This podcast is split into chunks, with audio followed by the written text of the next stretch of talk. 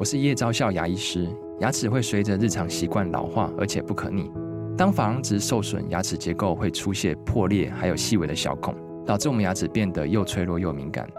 这边我真心推荐贝欧尼修复牙膏，内含 BioHAP 成分，搭配正确的刷牙习惯，经科学实证，可在两周有效让牙齿再矿化，修复受损珐琅质的细微小孔。相关资讯及购买通路，请参考资讯栏连结。照顾你的身体，体贴你的心情，倾听你的生活难题，平衡你的身心灵。欢迎收听《全民安扣名医时间》。这里是九八新闻台，欢迎收听每周一到周五晚上八点播出的《全民安扣》节目。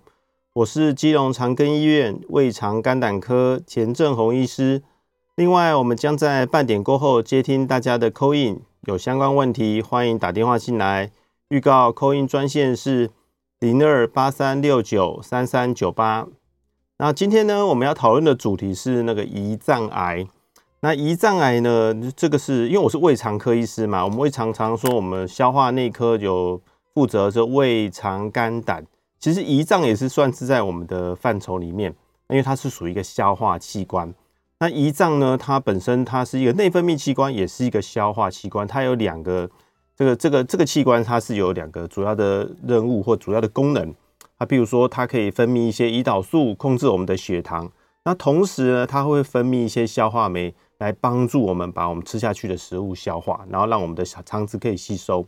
那这个器官如果如果长癌症的话呢，我们叫做胰脏癌。那胰脏癌我们常常在不管在报章杂志啦，或者是在电视广播啊，都会听到说哦，它是称它叫做癌王。那癌王呢？为什么称它为癌王？我来简单给大家一些数据哈。那癌王其实并不是代表说它发生的率很高。那因为我们所谓的十大癌症的排名的话，我们就是所谓的十大癌症排名是指说，哎，发生率比较高的前十名。那我们其实大家知道，我们发生率最高的是我们的大肠癌，在女生方面是乳癌啊，男生是大肠癌。它综合起来，大肠癌我们大家都耳熟能详，知道说，哎，在台湾大肠癌是发生率很高的国家。哎，各国家，那所以大肠癌的的得到大肠癌的人，这真的是比较多哦，所以它是比较多，其实是大肠癌。第二是肺癌啦，或者是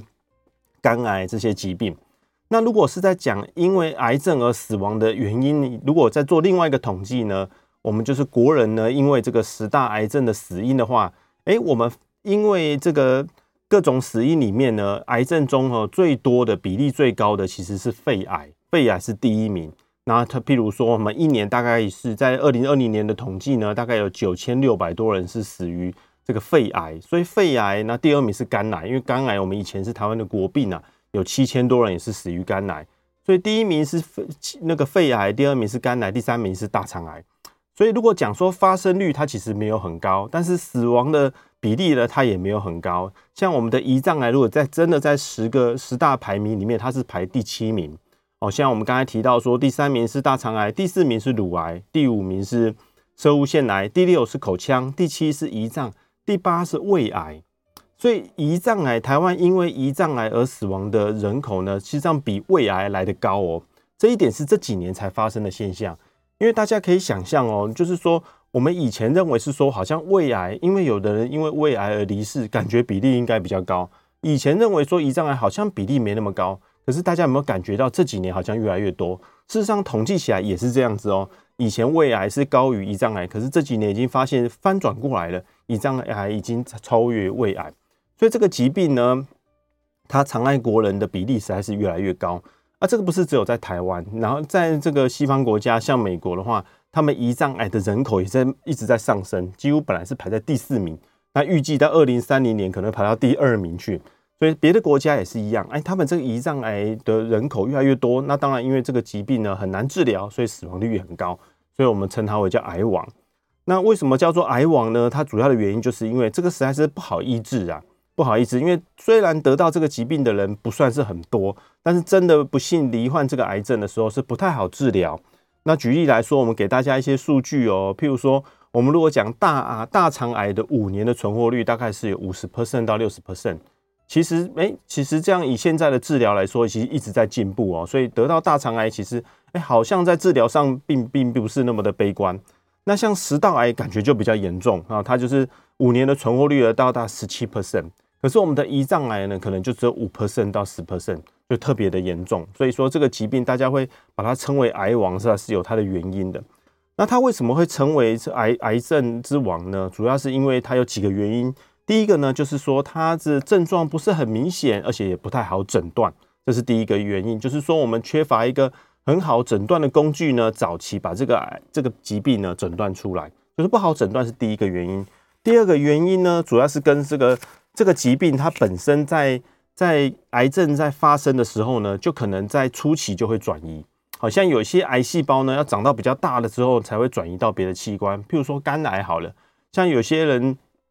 真的不幸罹患肝癌，它可能肿瘤有五公分，甚至八公分、十公分。但是它的癌细胞呢，都还是还是包覆在肝脏里面，不太会转移到附近的淋巴结或者是别的器官。可是我们胰脏癌就不太一样，它有时候一公分、两公分，它就可能转移到附近的淋巴结，或者是吃到一些主要的血管，造成无法开刀。所以它它在比较小颗的时候就会作怪，所以这是它的特性上面就是比较恶性一点点。那第三个会造成比较难治疗或难诊断的原因，就是因为它在对药物的反应效果不好。那因为它一开始的时候就不好诊断，所以真的我们发现那个胰脏癌初期可以开刀的比率大概不到两成，大概八成的病患呢，在发现的时候其实都没有办法用手术的方式去把它治疗好，所以可能都需要用到一些化疗啊、标靶药物啦，或者是现在新的一些质子治疗啦，或者是重粒子治疗啊，来去治疗这个癌细胞。但是这个癌细胞又特别的奇怪，因为它是它这个胰脏癌的癌细胞呢，它癌细胞在正中间，但是外面有一颗一层的基质包覆着包覆着它，那就使得说我们的这些药物呢很难穿透到这个癌细胞里面去达到治疗的效果。所以因为它对这些化疗药物呢，或者是一些标靶药物的治疗反应不佳，所以它我们说它是一个不好治疗的一个疾病。好，就即便你发现，它，实际它也是不太好治疗。那首先，我们先来讲一下呢，就是说这个胰脏的位置在什么地方？那胰脏呢，实际上是在我们的胃的后方。我们可以看到，这个大家如果在 YouTube 上就可以看到说，哎，我们这个我们的这个胃的后方是我们的胰脏，那胃就是在我们的这个在我们的腹部的正上方的，就是上腹部的地方。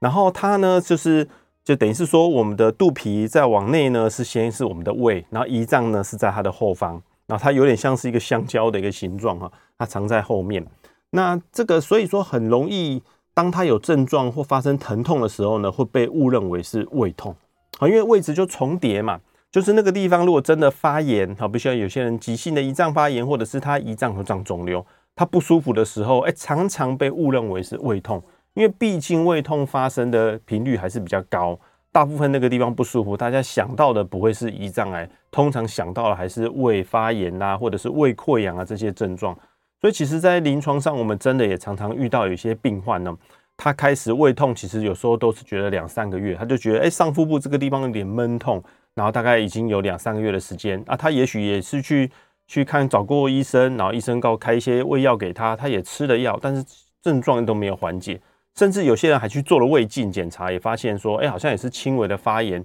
找不太到他真的疼痛的原因。最后隔了半年才发现说，哦，原来是胰脏长了一个肿瘤。那实在是因为他 的这个，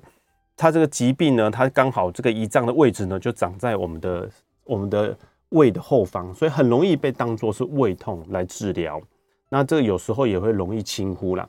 那这个胰脏呢，我们就这个器官就知道说，哎。它呢，它有个叫胰管啊，它的正中心我们可以看到这个图片上面，我们的胰脏呢，它可以分成三个部分。那它靠比较靠近十二指肠的地方呢，叫做胰脏的头部，然后中间呢，我们叫身体叫体部，然后再来是尾巴叫尾部啊。所以比较靠近肠子十二指肠这一这一段呢，是叫做胰脏的头部。那头部的地方呢，它里面有胆管经过，所以胰脏的胰管呢，会跟胆管汇合呢。将这些我们胰脏分泌的消化酶呢注入到十二指肠里面去，所以当我们的胰脏的头部呢这个位置的地方发生一些一些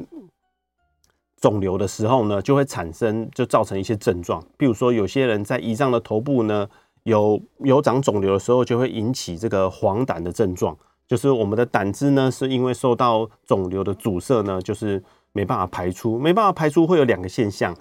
呃，第一个主要就是说，我们的小便颜色就会变深，我们就说叫茶色尿，所以这个胰脏癌呢，长在头部的话，常常有个症状就会觉得哇，好像有茶色尿。第二个的话就是就是我们的皮肤会变黄，那就是因为胆色胆汁没办法排出去嘛，那这些胆色素就会沉积在我们的眼睛啊，在我们的皮肤，皮肤会变黄。那另外有些人会发现到他的粪便的颜色会偏的比较白，那因为我们大便的颜色其实跟我们的胆汁有关。那当胆汁没办法排到我们的肠子里面的话，我们的粪便的颜色会偏黄偏白。那这个有时候在在有时候一些病患呢，他就会形容，我们就通常有一些病人他的腹痛比较严重的时候，我们就问他说：“哎，你的小便颜色正不正常啦？你的大便颜色正不正常？”主要就还是要去厘清一下，哎，他的他的小便跟他的粪便有没有一些近期有没有一些变化？那让我们是猜测可能是胰脏出了问题。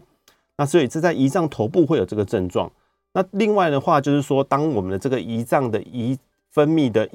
的消化酶没办法顺利分分泌到我们的肠子的时候，它就没办法消化一些脂肪的的食物，就是含油脂比较高的食物，就是胰脏出了问题，你的一些脂解脂酶，就是能消化脂肪的一些酵素呢，就会缺乏，所以你上出来的粪便呢，大便里面就会带一些油滴，或者是会有一些感觉好像有一些油脂比较多，会会在你的粪便里面。简单来说，就是有一些病患他会哎、真的告诉我，甚至拿照相机呢拍这个马桶的照片给我看，就说哎、他奇怪，前一次为什么我的马桶里面的这上面的水还会有一些浮油在上面？哎、真的有些油滴是浮在上面，或者是他的粪便拍拍照拍出来就会发现，哎、就软软黏黏的，然后上面有一些好像有一些比较油油亮的东西在混在里面。那这这个就是我们所谓的胰脏胰脏肿瘤、胰脏癌的一些症状，或者是也可以说它的警讯。那当这个肿瘤如果不是长在头部的地方，就不会有这些黄疸的症状。它如果是长在我们的体部，哎，长在这个胰脏的中段的地方呢，它大概就是上腹痛的症状，那就是比较会疼痛。那大概会有一半的人呢，长在体部或者是尾部的地方，因为这个地方呢，就是慢慢已经延伸到我们的后壁，靠着我们的背后的肌肉啊，我们在我们的脊椎骨旁边的神经，所以有一半的人在这在这个地方长肿瘤的时候呢，他会觉得是背痛。他觉得是背痛，就是他除了前面的上腹痛之外呢，他的背后会觉得说，哎，有一直会有酸痛的感觉。这个在临床上我也碰过这样子案例哦。我曾经有遇过一个差不多五十多岁的一些上班族啊，他就是每天上班的时候，就是到下班都觉得非常的疲劳，就是背部、肩膀，背部会觉得非常的酸啊，就是感觉感觉肌肉拉伤那种感觉。那因为他的工作是坐办公室嘛，然后他上班一整天下来就觉得，哎，背痛很酸啊。当然他的。前前面的腹部的地方也是有一点不舒服，但是他没有特别觉得有什么异状，所以晚上的时候都会去找那个按摩按摩店啊，就是去做一些经络按摩舒缓啊。那个那个师傅就每天就帮他压压压，其实已经压了连续压了两三天哦，他一直觉得怎么样推拿都没有效果。后来那个师傅还跟他讲说：“哎，你这样子好像有问题啊，你会不会是内脏出了问题啊？因为我每天这样子帮你舒缓，好像你都没有缓解的感觉，所以还建议他来来就医。”那就医真的检查起来，发现是一个胰脏癌哦。所以说胰脏癌它比较严重的时候，它的确会有一些背部疼痛的感觉。所以就是我们大致上就跟跟大家讲是说，哎，胰脏癌的症状呢，第一个哈，比如说它可能会出现黄疸啊。第二个当然是跟食欲差有关啊，因为胰脏是一个消化器官嘛。那它如果长癌症的时候，它就不好消化食物，就不容易消化食物。这样当然接下来就很容易瘦、消瘦，尤其是瘦的很多。像有些疾病，它可能得癌症的时候，并不见得有明显明显的体重减轻。可是大部分我们看到胰脏癌的患者，大概都是五公斤起跳啊。有时候他三个月就瘦了五公斤，或者是瘦了十公斤，甚至到二十公斤都有可能哈。所以它消瘦的速度是非常的快啊，因为毕竟影响它的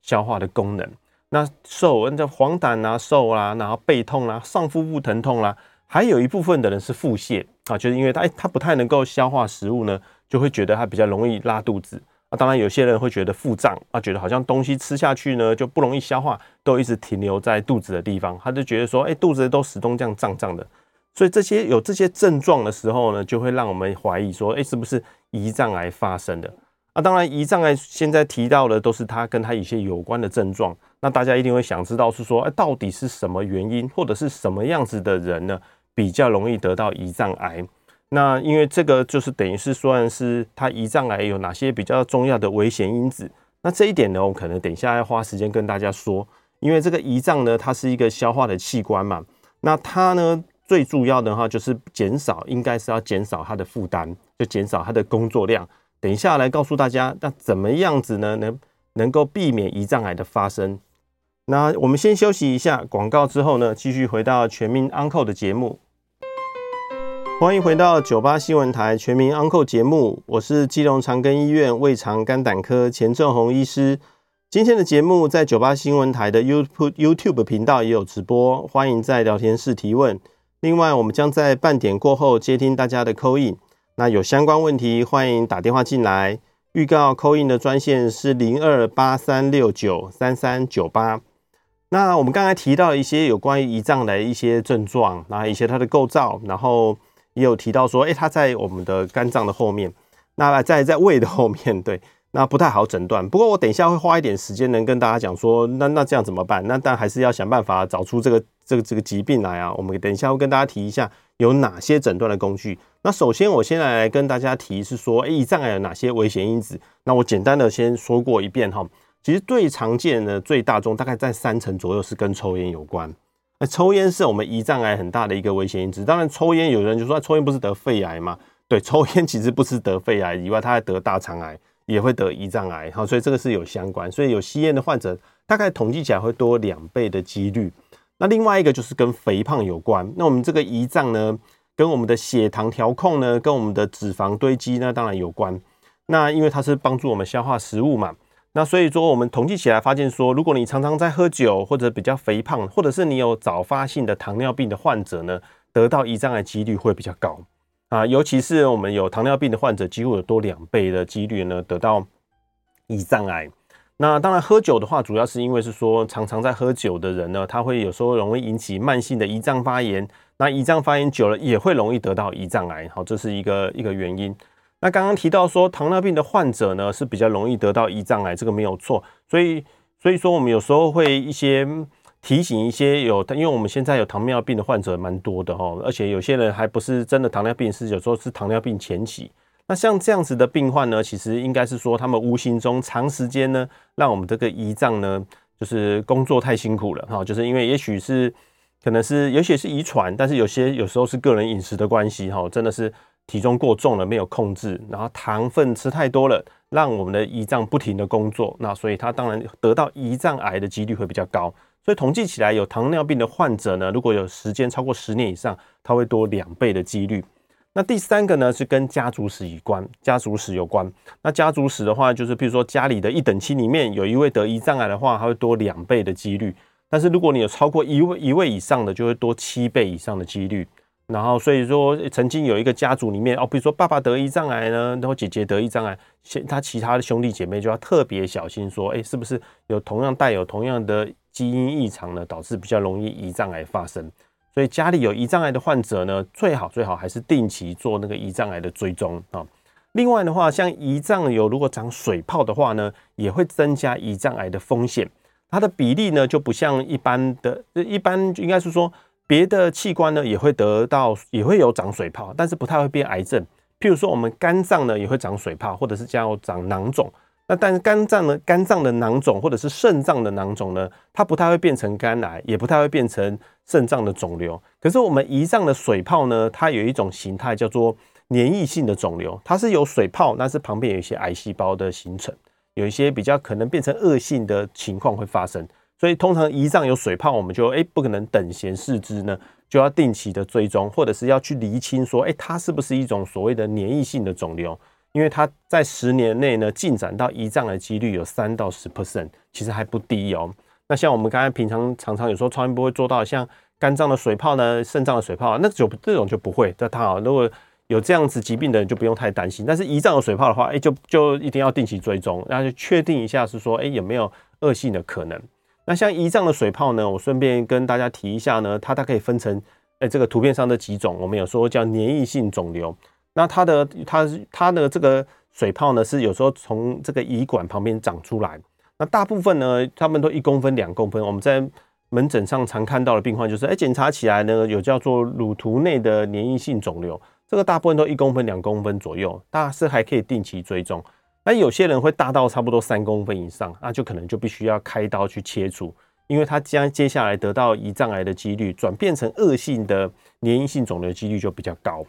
那还有刚刚提到说有慢性的胰脏发炎，哎，这个也会比较容易得到胰脏癌，它是多二到三倍。那胰脏为什么会发炎呢？哎，这就是一个另外一个问题哦。我们大概简简单讲有四个，第一个就是譬如说常常喝酒，那刚才提过了。第二个是胆结石，现在认为说有些人常常有胆道有结石、胆管有结石，容易造成急性或慢性的胰脏发炎，这个也会增加我们胰脏癌的风险。第三个是三酸甘油酯过高，那其实就是有点像血糖过高、代谢症候群的意思一样，就是你的血脂肪过高，你常常常常吃一些高油脂的饮食呢，也容易造成那个胰脏发炎。当然，第四个有的是跟药物有关，或者是一些自体免疫的疾病，那这就比较少见的哈。那以上呢，就是简单跟大家说，就说，哎，这些都是一些胰脏癌的一些危险因子。那这样总结起来，大概就是不要抽烟，不要喝酒，少吃甜食，然后少吃一些高油脂的食物。那当然，饮食方面呢，也是一个很重要的原因。譬如说，如果是常常吃一些加工的肉品，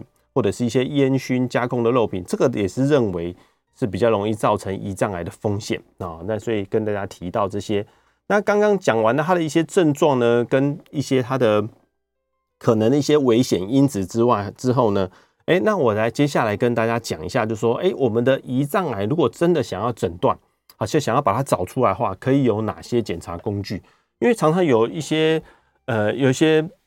病患会问我是说，哎，那我去做一个健康检查，那是不是可以帮我找出来胰脏癌？那我就可能要跟他讲说，那要看看你胰你的健康检查，或者是你做的检查呢？是选择哪一项的检查，因为各有其他的限制跟优点跟缺点。那我先来讲哈，就是说我们的如果我们想要看到这个胰脏癌的话呢，那如果是像我们最常去做的是超音波，腹部超音波，那是大部分的情况下健保都会给付。那这个腹部超音波呢，它的优点呢，就是它的普及率很高，哎，这在各个医疗场所都会做到，譬如说去诊所也有，医疗院所也有，就是它的普及性很高，然后价格也比较低，健保有时候会给付。那做起来也比较快，也没什么辐射线，但是它缺点是什么？就是比较不准啊，有时候是找不出来。那有时候要增加那个判断的准确度呢，可有时候可能需要一些方法，哎，才能够增加超音波的准确度。那因为胰脏刚刚提到说很容易被胃挡住啊，所以我们在做腹部超音波的时候，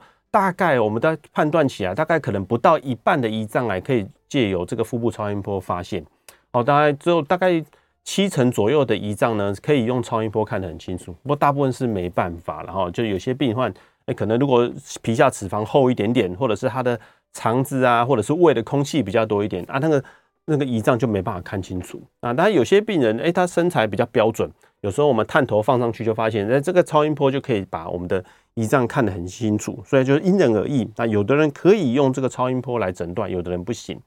那比较能够准确的诊断胰脏癌呢，还有另外两个工具，就是说电脑断层跟核磁共振。那电脑断层跟核磁共振，它来检查胰脏癌的准确度几乎到九十九十五 percent 以上啊，我觉得是两个都很不错哈。一个也许一个九十五，一个九十八 percent，应该是都可以很准确的，它就不太会因为说哎胃在前面呐，或者是因为长期的关系而受到影响，所以它来诊断上是比较比较准确。那电脑断层呢？所以它我们他说它的优点呢，就是它检查时间比较短，大部分我们做电脑断层十分钟左右大概可以做完。但是它打一个显影剂，那打这个显影剂就有一个缺点，就是说，因为对于肾功能比较不好的病患呢，就不太适合，因为我们显影剂呢，它可能会造成我们肾脏的损伤，所以有时候我们会看肾功能，肾功能不太好，那肾丝球过滤率比较低的啊，比如说。不到五十啊，四十左右的，我们都会建议说啊，你还是不要做电脑断层，这可能会做完会让你的肾脏功能变差。那另外它有个缺点，就是说因为电脑断层嘛，它是有辐射线哦，它是有 X 光，是有辐射线，所以说它不能才当做是一个很例行性的一个健康检查的工具啊。你不能说哎，这个大概每半年啊，每几个月就做一次，因为实在太伤身体了。因为毕竟有辐射线嘛，我们不太希望是说哎用这个来当做一个健康追踪、健康检查的追踪，或者是这不是一个。呃，常常可以做的一个检查。那第另外一个检查呢是核磁共振。那核磁共振呢，它就是可以正确的诊断及做癌症的分期，这跟电脑断层一样，就诊断上没有问题。那另外的话，它对一些肝脏早期的一些初期的侦测呢，效果有比较好一点点。那最大的优点就是它没有什么辐射线。我们做核磁共振，是核磁共振本身没什么辐射线啊。因为一般有说说孕妇啊，有有怀孕也可以做了哈。就是说，哎，它是做检，但是它有一个缺点，就是说。它的检查时间呢比较长，大概四十分钟到五十分钟，就是你必须要躺在那个山洞里面哈，躺在那边大概要躺个四五十分钟。那有些人觉得还好，但有些人就会觉得有一种叫密闭恐惧症啊，你躲在那个 那个地方，然后对着那个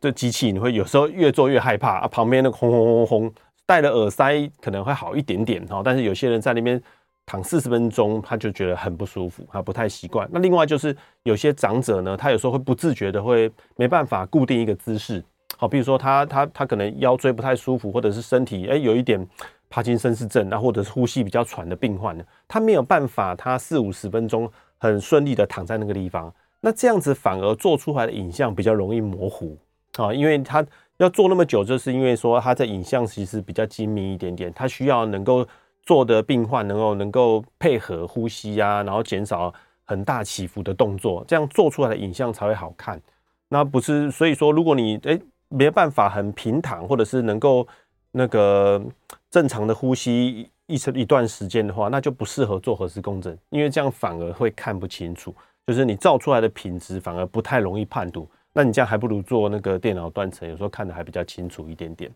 啊，那但是这两者的话，那大概核磁共振是电脑断层的的价格可能它的两倍左右哦，它比较贵一点。那像台湾的话，如果自费的话，大概要一万多块钱，核磁共振大概可能不到两万块钱，但是都都要在一到两万之间。那电脑断层大概都不到，不用到一万块钱，然后大概是如果自费是大概是这个价目。那核磁共振的一个优缺点呢，就是说它它它也不太适合严重的肾脏病患者，就是你肾脏这功能真的也很不好的话，也不太适合用做核磁共振。轻微的话还可以啦，如果肾功能真的不太好，也是不太适合。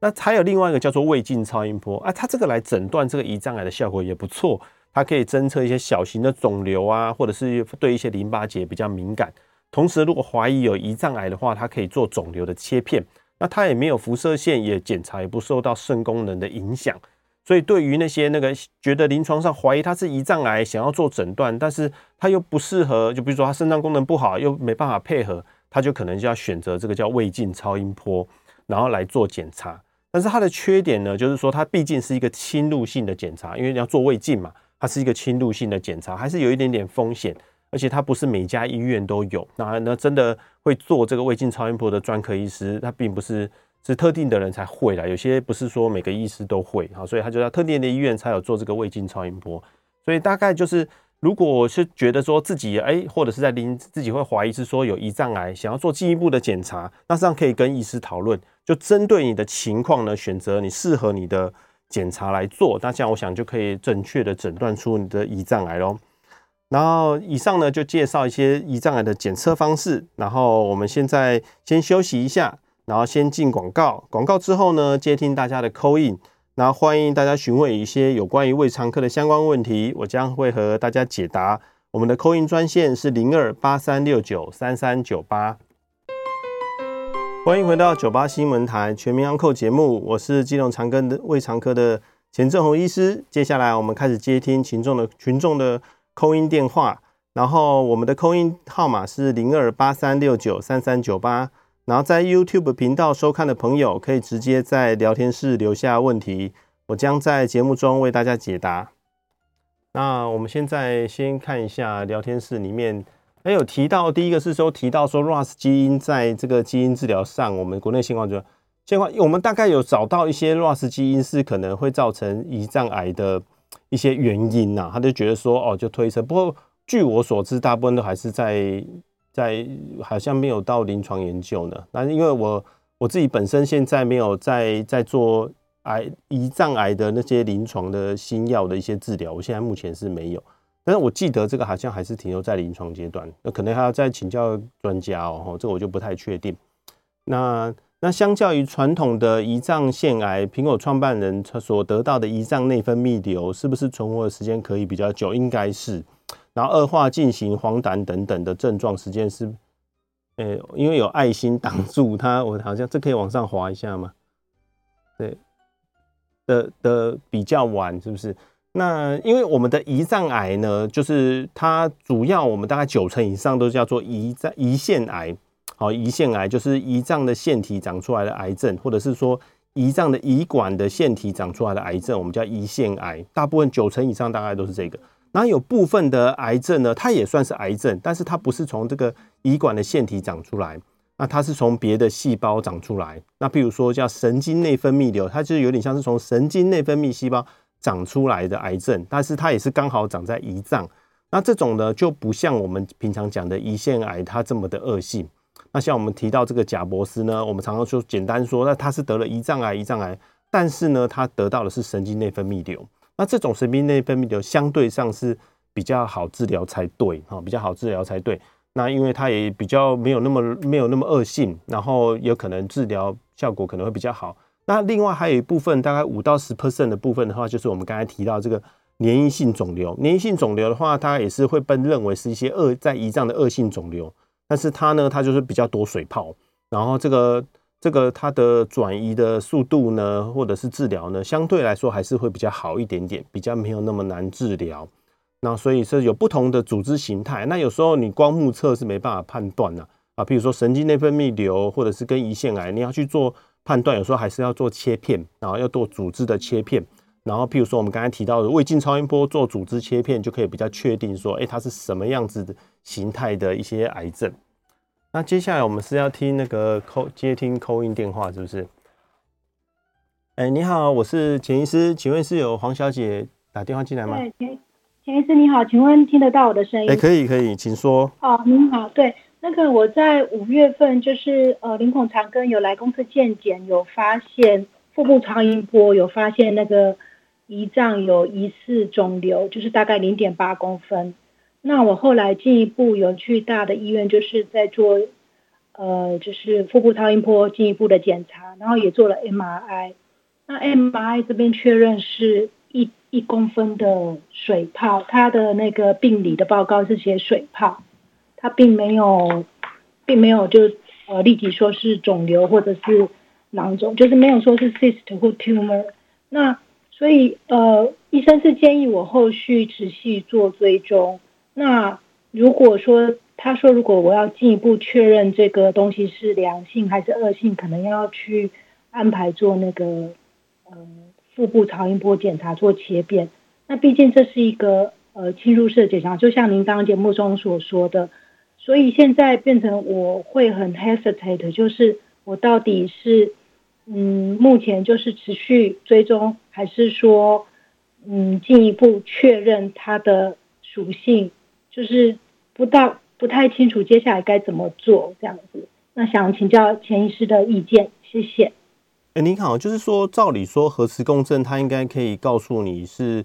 tumor 或 cyst，就是它到底是一个结节还是说一个囊肿，嗯、应该是可以耶。哎，嗯，他说小水泡就是检验室的泡，嗯，对，水水泡其实就是就是就是囊肿哦，它就是良性的。哎、哦，就一般我们如果是说，哎，如果我们的核磁共振它报告是打水泡，水泡一般就是比较良性一点。嗯、但是就是我们刚才提到，就是说，哎，这种小的水泡呢。它还是建议要追踪，因为我们我们的胰脏的水泡也是有的是比较单纯的水泡，啊，就是也许没有不太会有恶性的变化，那有少部分的它会会慢慢的长大，它会有一些粘液性肿瘤转变换的可能。那你像这个如果是零点八一公分，通常还是建议是就是追踪就好了。你你如果是它这个核磁共振看起来像水泡，那就是水泡喽。OK，好好，这样我清楚了，谢谢秦医师。哎，不客气，哎，不会。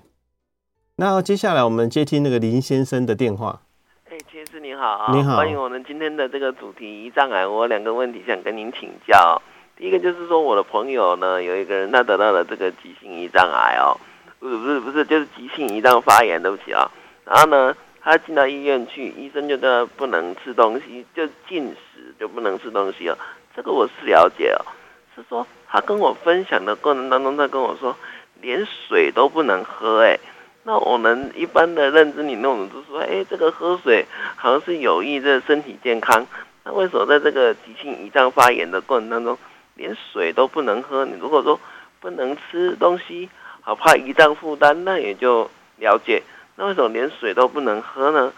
呃，等一下可能要请钱医师解释一下。第二个问题是说，呃，这个大肠癌啊，现在是国人的这个榜首。那我想请教的问题是说。大肠癌它也是我们消化器官之一哦。如果你家族有大肠癌的病史的人，需不需要也把你的胰脏的健康也一并关心进去哦？就这两个问题，请教钱医师，我在这样收听，谢谢。哎，谢谢你好，就是说胰脏癌的患者，我们一开始就是希望他尽量减少进食，尽少不要吃东西啊。水到底是不是要也要禁止？那这个就要分几个层面。第一个是说，也许他还在排别的检查啊，比如说他的腹胀，因为当我们的胰脏在发炎的时候，有时候肠道是不太能够蠕动的，就是你你你，因为我们的胃它平常就会分泌胃酸，都会有一直液体往下。那有些人在这个急性期的时候，他的整个整个肠子都就不太会动。你继续喝水，到后来会吐出来，他会更胀、更不舒服。他反而会会刺激他这个呃，就是胰脏的分泌。就是说，哎，食物进去尤其特别会啦。但是我们有一些液体、有些压力，它还是呃。不过这个通常进食进食，这是一种哈，就是跟疾病有关。第二跟检查有关，也许他接下去要排什么检查，我不太确定哈。就是有些检查是不要不建议喝水，好，他来检查会比较清楚。那第二个问题的话是提到是说，嗯，如果有大肠癌的患者，是不是有建议做胰脏癌？那这个就是算是有一些癌症基因，它会有一些共同的变异啦。因为之前我有读过一篇报道，是说，比如说我们的一些胰脏癌啦，跟我们的大肠癌啦，跟我们的乳癌，跟我们的肺癌，它有时候是相同的基因突变，常常是连带会有相同的基因，但是它也是在少数的族群中有观察到这个现象。那就是说，譬如说，哎，家里面有人得乳癌，然后另外一个家里的成员里面得到胰脏癌几率好像也比较高一点。然后因为这些都是叫腺癌，我们刚才提到说胰脏这个叫胰脏的腺癌，大肠也是大肠的腺癌。那那这两个会息息相关，的确就是说，哎，家里有人得大肠癌，你要小心一些，是不是胰脏癌？那还有一个另外，除了基因突变是这一个原因之外呢，就是基因突变就是代表说，哎，家里可能带有这个致癌的基因。那第二个原因就是说，可能他们的致病机转是比较接近的。我们刚才说说提到抽烟啊、喝酒啊、吃一些加工的肉品啊，或者是高糖啦、高油的饮食，这个其实也都是得到胰脏癌的一些危险因子。就是说，好像你的生活习惯不是很好，会容易得到大肠癌。那其实你想想看，这些生活习惯也是比较容易得到胰脏癌。所以我是认为说，一起检查是有它的必要性跟它的合理性的。那接下来我们来听那个陈小姐的电话。陈小姐你好，哎，医生好，跟你请教一下哈，就是我的大便哦。现在就是有大概三四个月都没有办法成型，那它都变成怎样？变成可是看起来就像那个肠子，肠子不是化肠？你们化肠子不化？好像一小坨一小坨一小坨，那个肠那个大便就变成这样一小坨一小坨一小坨的。请问医生，这个诶就是有没有什么问题？然后我最近又觉得说上厕所的时候要就是你要大便你要处理的时候会感觉肋骨有一点。就是觉得有点没力，左边肋骨会觉得有点要推的时候有点没力，但是还是还是还是 OK，就是可以 可以顺利大便，但就是那个那个便已经那个便就是已经大概三四个月，它就是这样，好像就是就是像肠子那样一节一节一节一个。听起来好像是您的粪便是比较是比较硬吧，比较小颗吗？呃、就对，还是软软的，呃、欸，就对，但是它是对软软的，不是不是像羊大便，也不是像羊大便，那这样感觉上形状啊大小好像也是有点改变，而且你比较费力，那所以这个我觉得排便排便事务上有一点改变呐、啊。那如果你说你在短期一两个月两三个月，它会有这种排便习惯的改变，那这个可能还是要小心大肠有问题啊，有问题，有些真的是有有一些特别的什么病变。那如果如果是比较硬的羊羊妹妹大便那种，有时候真的是便秘，就是哎，可不可以水分喝太少啦，油脂补充太少啦。它不是羊妹妹，就是对啊，那就是如果你是比较软的，那就比较等于是分节的哦，就是一次没办法，对，结节没办法成一条。对对。但是你要说，但是你说它也不是说每天，它就偶尔在四个月中大概也有两三次是有成条状，也是好好的。哦，这样子，那那这样我会建议你还是做一个那个粪便的潜血检查，至少初步排排除说，哎、欸，会不会是大肠有什么病变？啊，那以上我们可能先回答这个问题，因为时间的问题的关系哈，那我们可能要先休息一下，然后等到我们广告回回来过后呢，再接听大家的 call in。我们 call in 专线是零二八三六九三三九八。欢迎回到九八新闻台全民安扣节目，我是胃肠科钱政弘医师。接下来继续接听听众的 call in 电话，call in 的号码是零二八三六九三三九八。那也欢迎到 YouTube 频道的直播聊天室询问。然后接下来我们是有王小姐要在线上提问，王小姐您好。哎、不好意思哦，医生，请问一下，那个呃，如果说呃抽血啊，然后他那个胰脏酶啊指数很高的话，那是代表什么意思？我们胰脏酶吼，它有两个，一个叫做淀粉酶，然后一个叫结脂酶。然后结脂酶如果比较高，我们叫 lipase L 开头的那个是那个是呃，它是代表说胰脏有发炎，好，就是如果是很高啦，那因为像我们医院的正常值结脂酶是六十，那一般大于两倍到三倍，就是一百二到一百八以上，就代表说有急性的胰脏发炎。但是如果你只是轻微的上升，有时候不是真的胰脏发炎，有时候只是肠胃道消化不良啦，或者是说有点拉肚子，它有时候结脂酶就会稍微高一点。请问你你的是哪一个数字？你有没有两百两百多？两百多，它是它的那个，它有两个嘛，一个叫淀粉酶，一个叫结脂酶。你讲的是哪一个？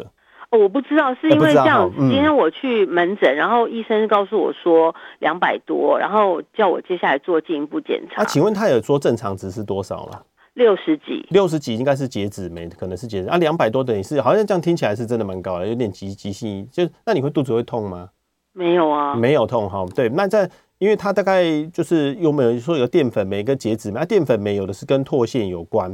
啊当然它除了如果不会痛，然后它特别高，可能进一步检查。但是这个是代表是说有没有胰脏发炎。那我们刚才刚才没有提到，就是说是胰脏癌，它有自己的一个癌症指数哦，它癌症指数叫 CA 一九九，它的正常值是三十七以下。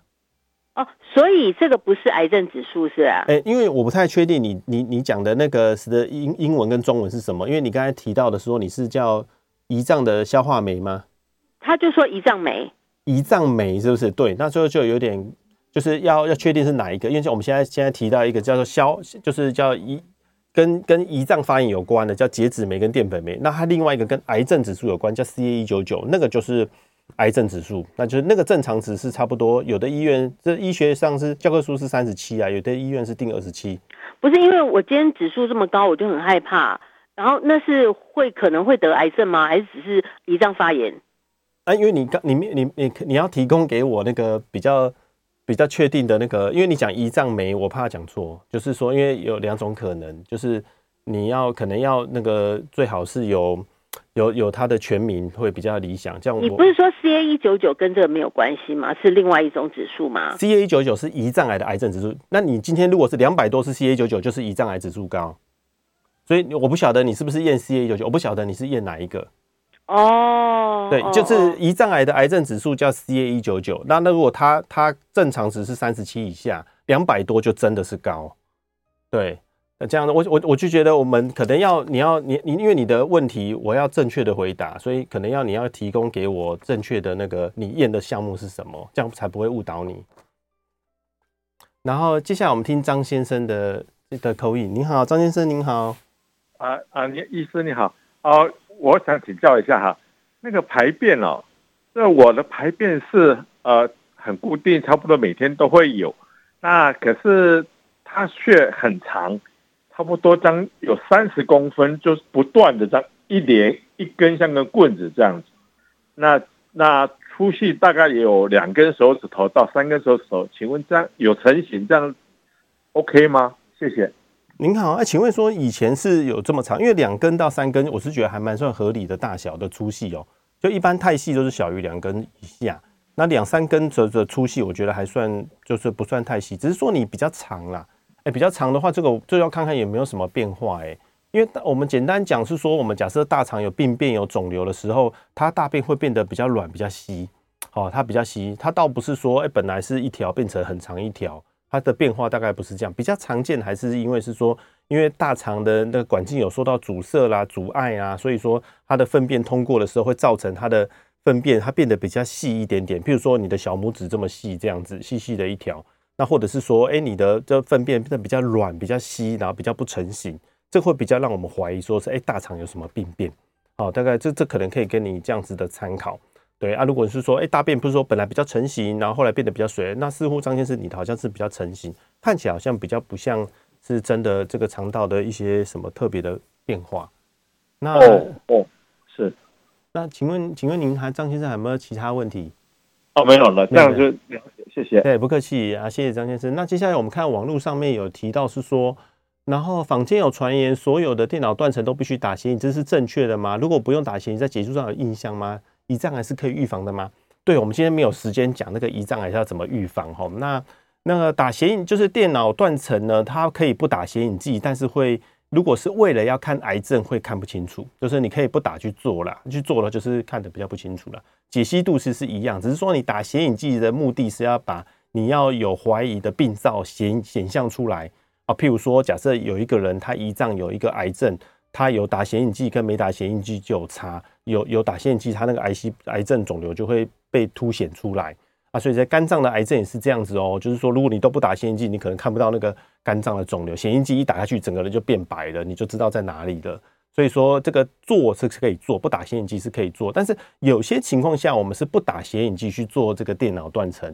的确有时候会这样。那就是比如说它的肾功能真的是不太好，很不是太适合打显影剂，但是我们又希望多到得到一些资讯，那我们可以会去做一个电脑断层。譬如说我们在超音波下发现某一个人的肝脏啊或胰脏可能怀疑有比较大的肿瘤，但是又不是很确定。但是因为这个病患他的肾功能不太理想，我们还是会去做一个电脑断层，就是一个不打显影剂的电脑断层，就是觉得加减可以看到多一点资讯，还对我们的临床上还是有帮助。那胰脏癌的预防的话，通常是通常建议都是说，第一个啦，当然是戒糖啊，少吃一些甜食，然后戒那个少吃一些高油脂的食物。那一般来说，我们以前我有在提到过哈，就是一些那个十字花科的蔬菜啊，就是说，哎，我们一吃。多吃一些蔬菜，里面是我们说是十字花科的蔬菜，它有一些预防胰脏癌的效果。那十字花科的蔬菜，我不晓得大家知不知道？应该大概就是它比较常见的，像什么高丽菜啦、芝麻叶啦、青江菜啦，那小白菜，白菜是比较容易，很容易买的哈。那那另外的话，